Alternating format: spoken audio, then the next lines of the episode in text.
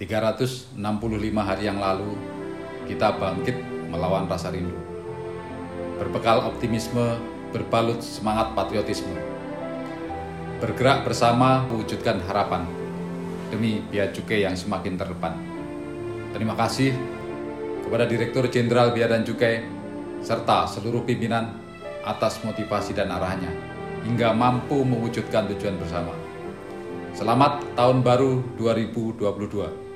Semoga patroli laut, bea dan cukai semakin kuat, semangat melindungi rakyat, berdedikasi tinggi, menjaga perbatasan negeri, ekonomi tangguh, Indonesia tumbuh.